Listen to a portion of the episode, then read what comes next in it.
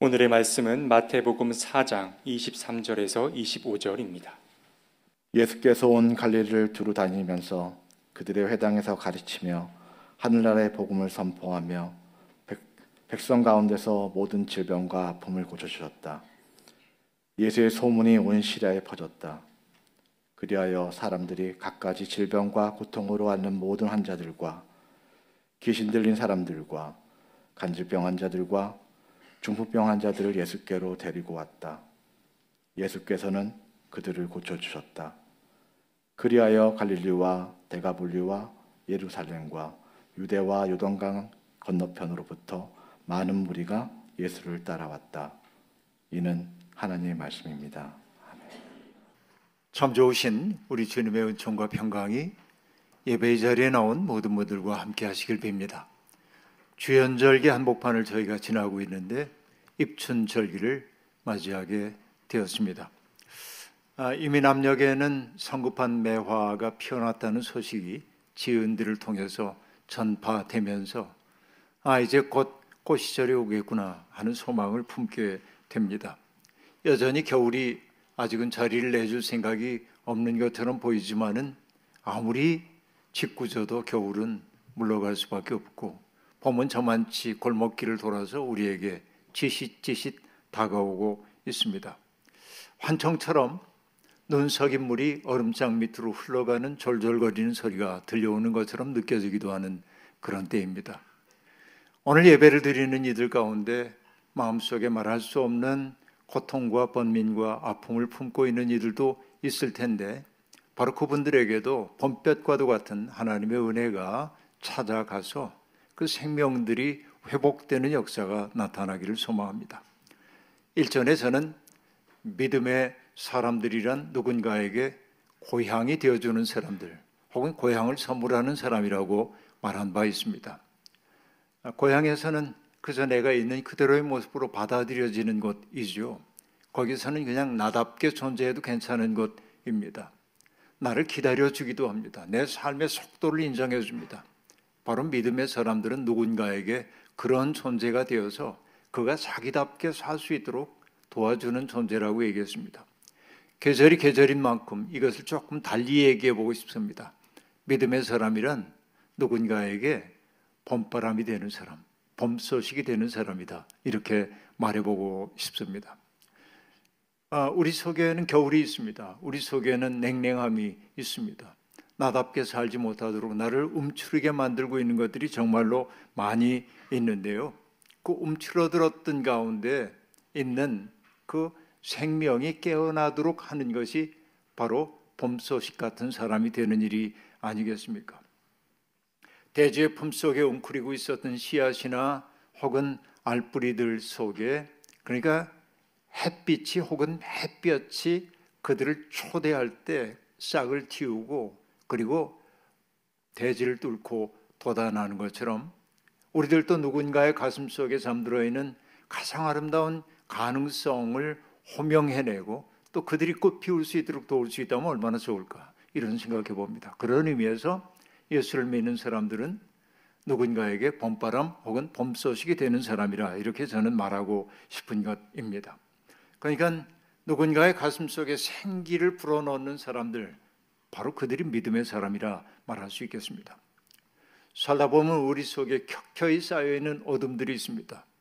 열등감, 실패에 대한 두려움, 관계 단절에 대한 고통, 나는 아무것도 할 수 없다고 하는 무력감, 인생의 무의미성, 허무함, 그리고 세상에 대한 원망, 그리고 내가 홀로라고 하는 격절감, 외로움, 이런 것들이 우리의 겨울을 구성하고 있습니다.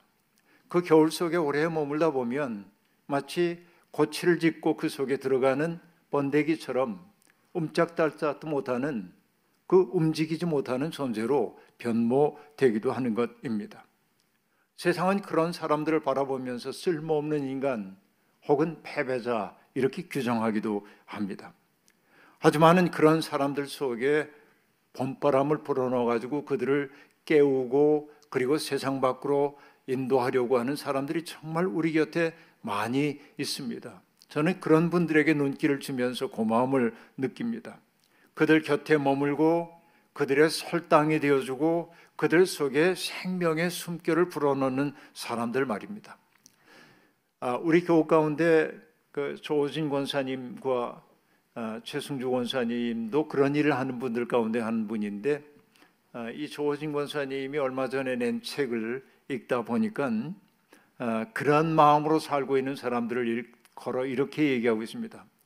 토막낸 제 몸으로 화또불을 피워서 추위에 떠는 이웃을 덮여주는 장작 같은 사람들이라고 말합니다. 어, 또 뭐라고 얘기하냐면 희망 한 톨 나눠주는 봄볕 같은 사람들 이렇게 말하기도 합니다. 세상에는 그런 사람들이 있죠. 바로 그들이 세상의 희망인지도 모르겠습니다.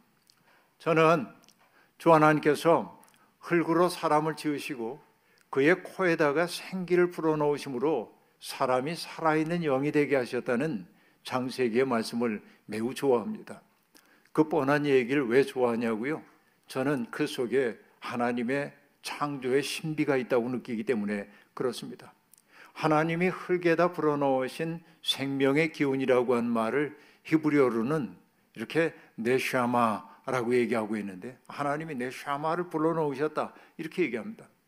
그러면 여러분 인간이 존엄한 까닭은 왜일까요?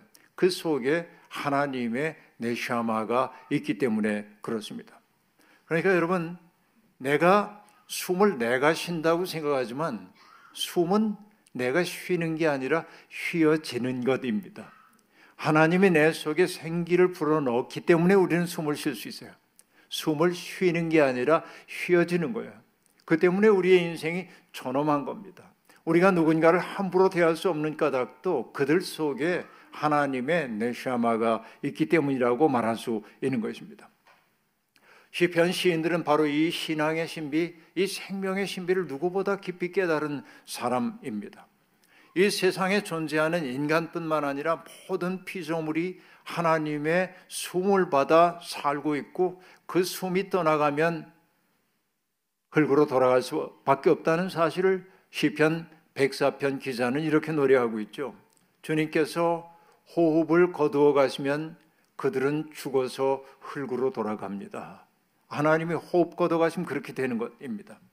그러나 주님께서 주님의 영을 풀어놓으시면 그들이 다시 창조됩니다.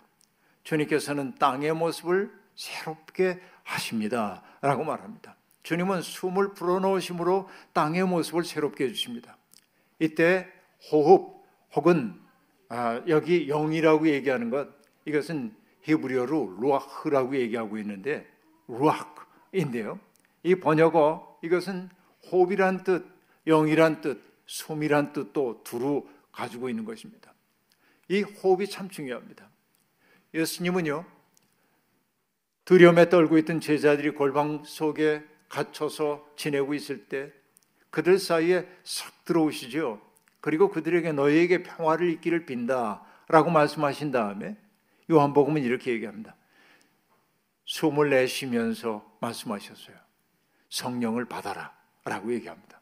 숨을 그들 속에 불어넣으신 것입니다.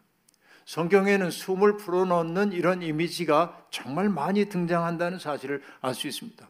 그런데 숨이 들어가면 어떤 일이 벌어집니까? 일어서게 되는 거예요. 생명의 기운이 일어서게 된다. 다시 말해서 숨은 일으켜 세우는 힘이라고 말할 수 있겠습니다. 여러분 사도 바울은 고린도 교인들에게 편지를 쓰면서 이렇게 말한 바 있습니다. 스테바나와 부드나도와 아가이고가 자기에게 와서 기쁘다고 말하면서 이 사람들은 나의 마음과 여러분의 마음에 생기를 준 사람들입니다. 이렇게 말합니다. 저는 성경을 읽을 때 이 대목을 읽을 때마다 부러워합니다. 와, 아름다운 사람들. 누구의 마음속에 생기를 불어넣었다.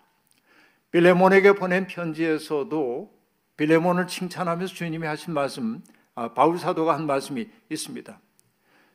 성도들이 그대로 말미암아 마음에 생기를 얻었습니다. 라고 말합니다. 누군가에게 생기를 불어넣는 사람이란 말처럼 아름다운 말이 어디에 있을까요? 그러면 여러분, 사람들의 마음속에 생기를 불어넣는 사람이 어떤 사람일까를 가만히 머릿속에 떠올려 보십시오. 여러분 떠오르는 사람이 있나요? 지나칠 정도로 명랑하고 티 없이 맑은 사람들이 우리에게 생기를 줄 때도 있죠. 더러. 근데 과도하면 문제입니다. 부담스러워요. 너무 과도하면 부담스러운 부분이 있는 것입니다. 여러분 생기를 주는 사람이 어떤 사람일까? 제가 생각해 봤어요. 내 마음속에 생기를 주는 사람 어떤 사람일까? 아까도 얘기한 대로 나를 있는 그대로의 모습으로 받아들여 주고 나를 함부로 정죄하거나 판단하지 않고 그냥 나의 존재를 푹 안아주는 사람 그리고 사람들이 나의 속도대로 성장해 갈 수 있도록 사랑으로 기다려주는 사람 그리고 필요할 때 언제든 도움을 아끼지 않는 사람 그렇죠? 그리고 늘 따뜻하고 긍정적인 에너지를 사람들을 불어넣어 주는 사람들. 근데 이 모든 것들을 한마디로 얘기하면 뭐냐면 삶으로 하나님이 계시다는 사실을 넌젓이 드러내는 사람.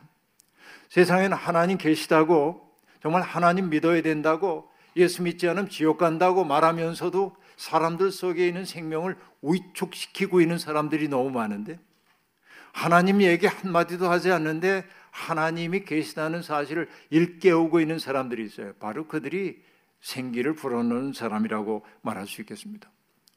세상에는 정반대로 사는 사람도 적지 않습니다. 누군가에게 수치심과 모멸감을 안겨주고 그리고 자기와 생각이 다르다고 해가지고서는 공격하고 위협하고 벼랑 끝으로 내몰고 벼랑 끝에 산 사람들을 잡아 주긴커녕 오히려 밀어버리는 사람들이 많이 있습니다. 그것도 믿음의 이름으로 그렇게 하는 사람들이 있습니다. 그들은 여러분 자기가 좋은 믿음 가운데 있다고 생각하는지 몰라도 여러분 삶으로 하나님을 부정하는 이들이라고 말할 수밖에 없겠습니다. 미국의 교사들의 교사라고 일컬어지고 있는 파커 파머라고 하는 분이 계십니다.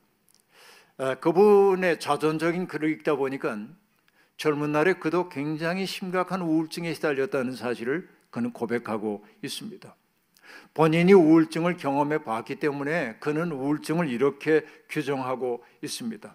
우울증은 관계 단절의 극단적인 형태이다.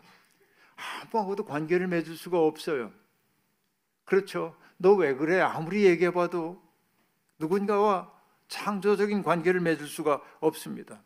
모든 살아있는 존재의 생명선인 관계성이 다 끊어져 버린 상태라고 얘기할 수 있겠습니다. 그가 우울증에 사로잡혔을 때 꽤 많은 벗들이 그를 찾아와 위로해 주기도 했습니다. 예를 들면 이런 말들이에요. 날씨가 아주 좋네요. 밖에 나가서 마음껏 햇볕을 쬐고 아름다운 꽃이라도 보면 어떨까요? 분명 기분이 나아질 거예요. 여러분, 우리도 이런 말 할 수 있잖아요. 우울한 사람들에게. 또 이런 말도 있습니다. 하지만 파커, 당신은 아주 좋은 사람이에요. 가르치는 일도 글 쓰는 일도 아주 잘하잖아요. 많은 사람들에게 도움을 주시기도 했고요. 당신이 한 좋은 일들을 떠올려 보세요. 분명 기분이 나아질 거예요. 여러분 이런 얘기 들으면 기분이 나아질까요? 그리고 그가 얘기합니다. 당신 기분이 어떤지 나도 알아요. 이런 말들을 해요. 근데 파커 팔머가 얘기합니다. 이런 말들은 아무 도움이 되지 않았습니다.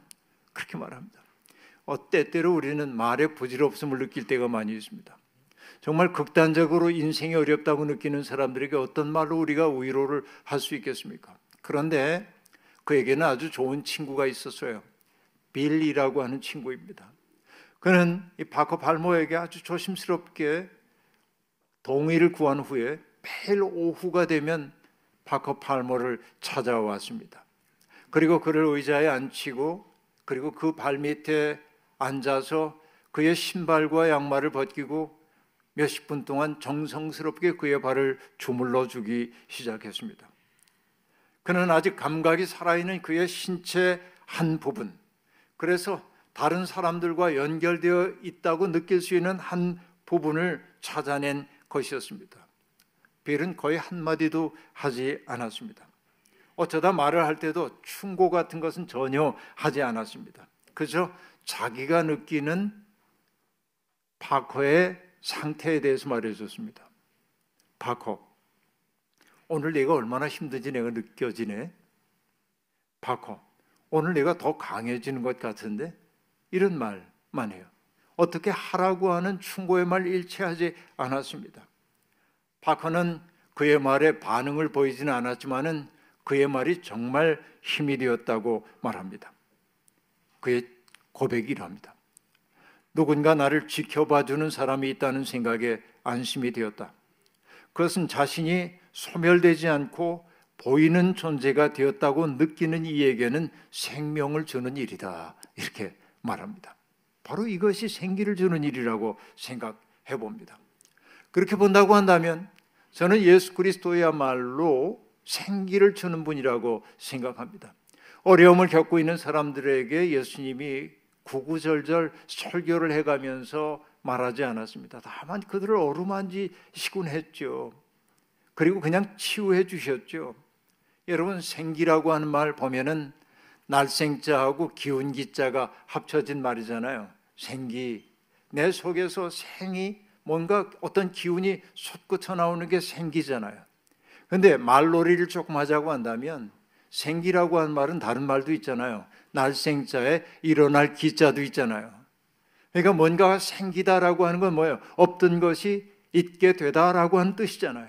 그러니까 생기가 우리 속에 들어오면 우리는 생기하는 사람이 되는 거예요. 그러니까 아까 여러분 생기라고 하는 것은 일으켜 세우는 힘이라고 얘기했던 게 이렇게 연결되고 있음을 우리가 알 수 있습니다. 내 속에 생기가 있으면 우리가 일어선 사람이 되는 거예요.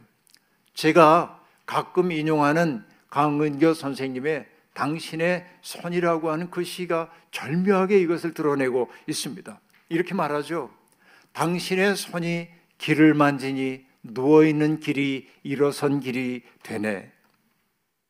당신의 손이 당신의 슬픔이 살을 만지니 머뭇대는 슬픔의 살이 기쁨의 살이 되네. 아, 당신이 죽음을 만지니 천지에 일어서는 뿌리들의 뼈.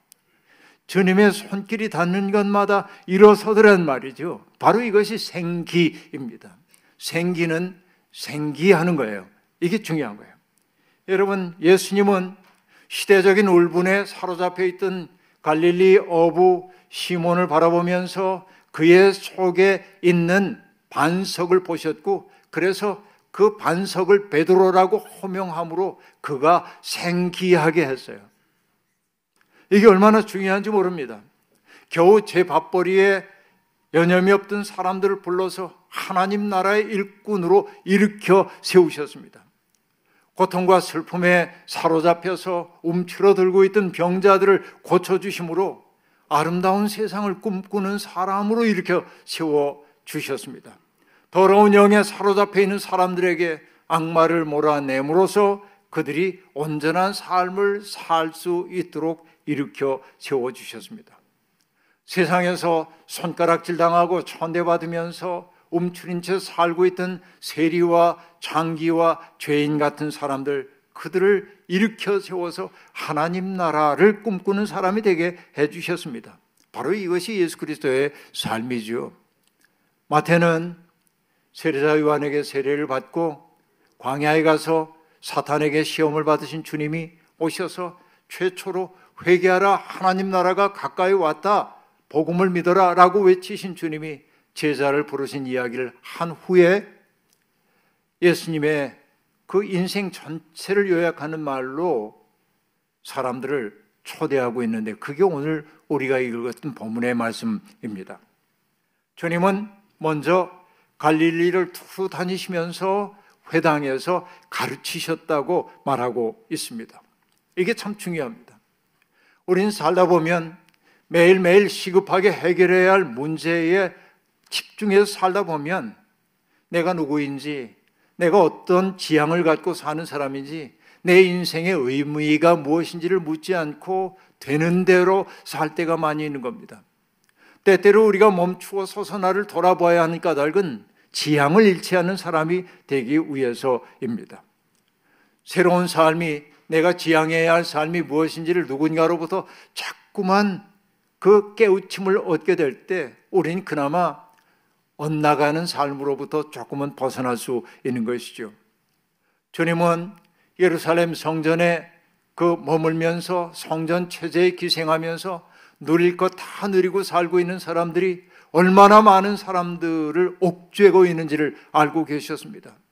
율법의 조문을 가지고 너희들이 죄인이라고 규정함으로 내가 죄인이라고 하는 그러한 자책감 속에 살고 있는 사람들을 바라보면서 너무 거기에 얽매이지 말라고 하나님 하나님의 사랑은 너희들의 죄보다 더 크다고 일깨워 주는 거예요. 바로 이게 회당의 가르침이 그런 것이었을 겁니다.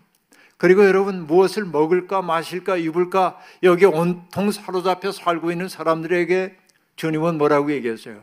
그게 중요하지 않은 것은 아니지만 그 문제만 붙들리지 말고 공중에 나는 새도 좀 보고 들판에 피어나는 백합화를 좀 보라고 내 삶을 크게 통찰해야 내 삶이 해방된다고 그렇게 말씀하셨죠. 이게 회당에서 가르치신 삶일 거란 말이에요.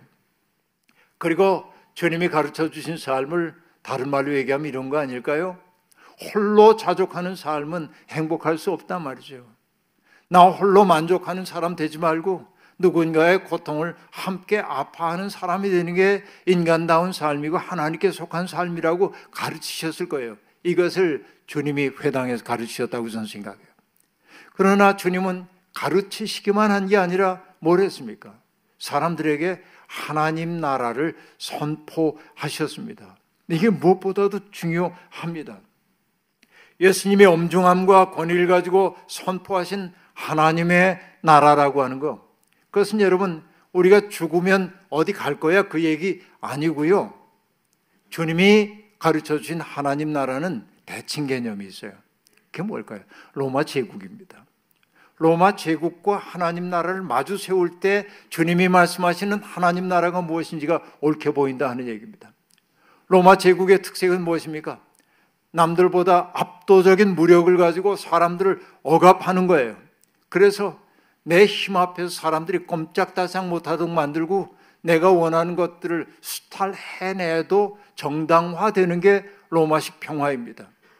그러니까 로마는 군사력을 군대를 보내 가지고 정복한 피식민지 백성들을 불안을 조성하고 그들을 두렵게 함을 통해서 입도 뻥끗하지 못하도록 만들고 그것을 뭐라고 얘기하냐면 로마의 평화라고 얘기했단 말이에요.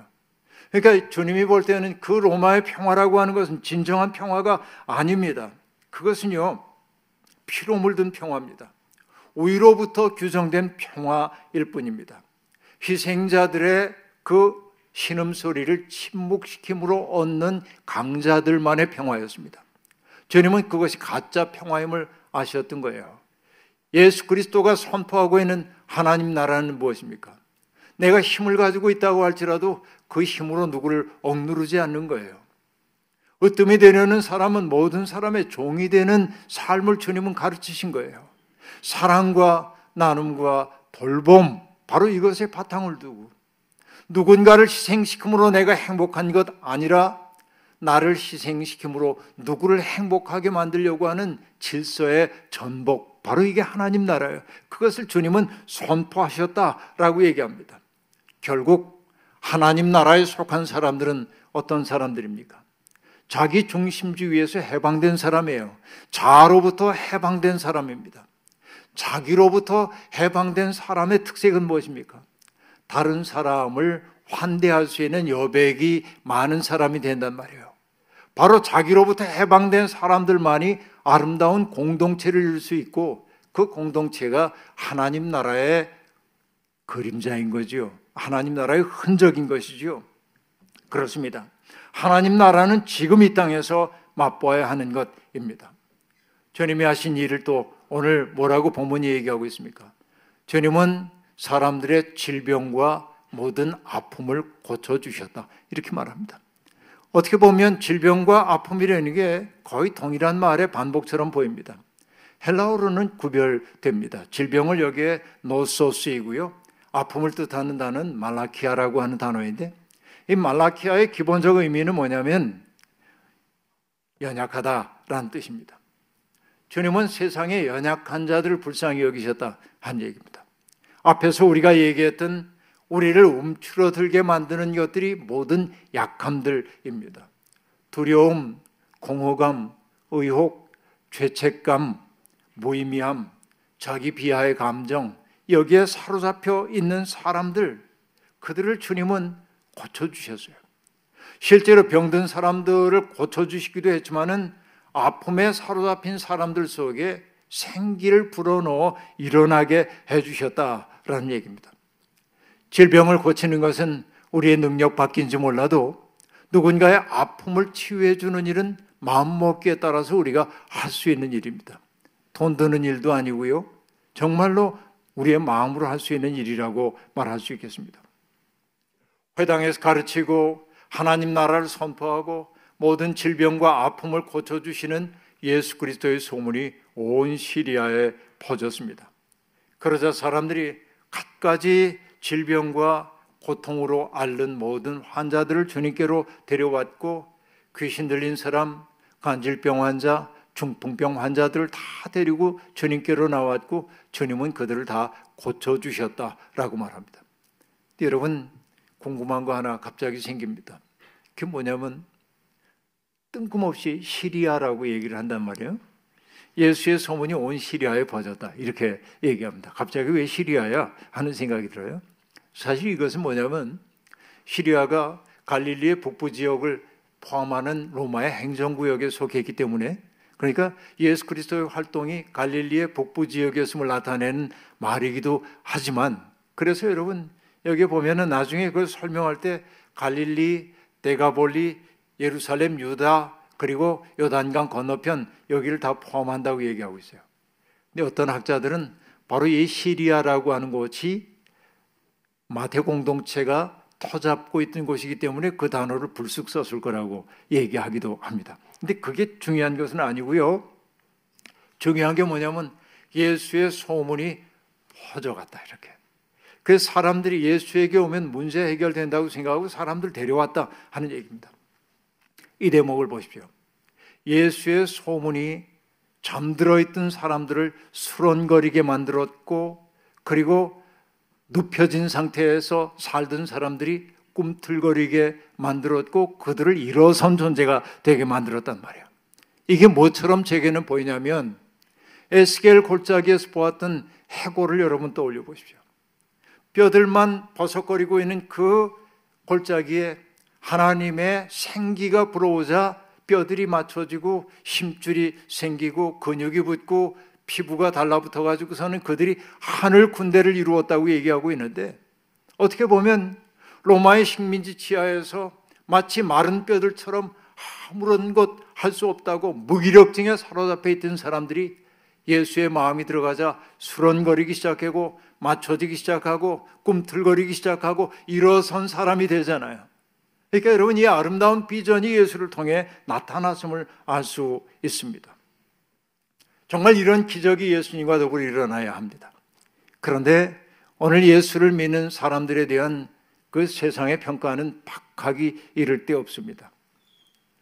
교회를 향한 세상의 조롱과 냉소가 사뭇 차갑습니다. 그런데 이것은 자업자득입니다. 우리가 예수 제대로 믿지 않았기 때문에 그렇습니다. 잘 믿는 줄 알지만은 가장 예수의 큰 적이 된 사람들이 너무 많이 있기 때문에 그렇습니다.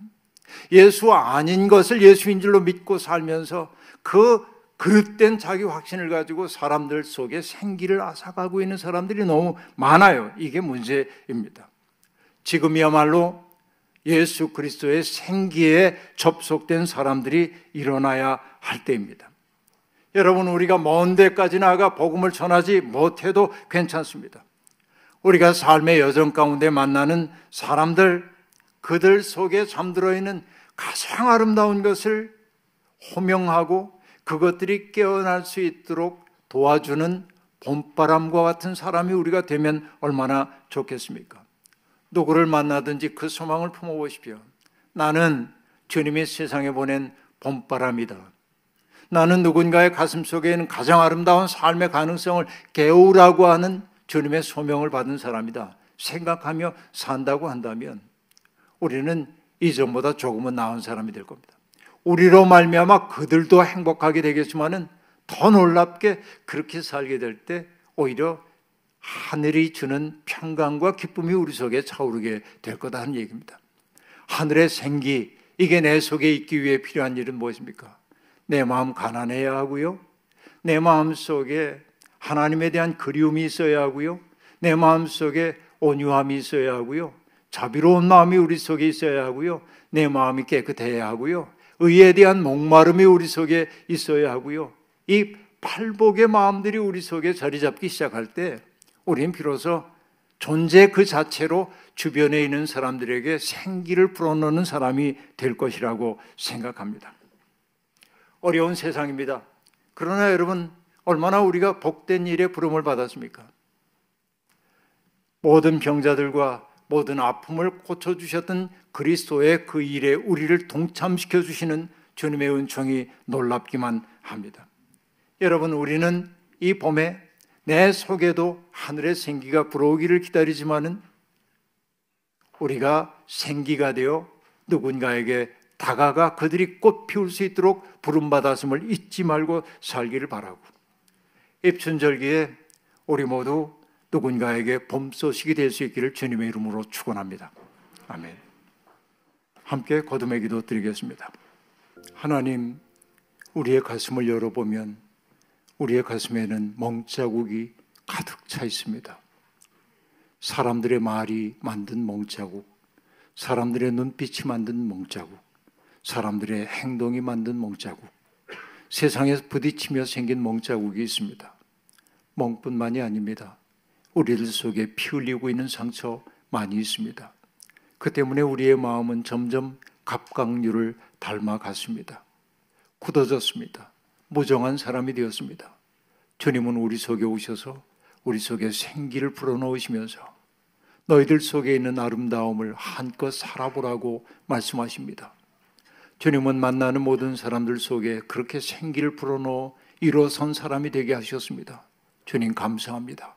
이제 우리들도 세상에 나가 넘어진 사람들을 일으켜 세우는 봄볕 같은 사람이 되고 싶습니다. 우리의 삶을 받으시어 주님의 선한 도구로 사용하여 주옵소서. 예수님의 이름으로 기도하옵나이다. 아멘.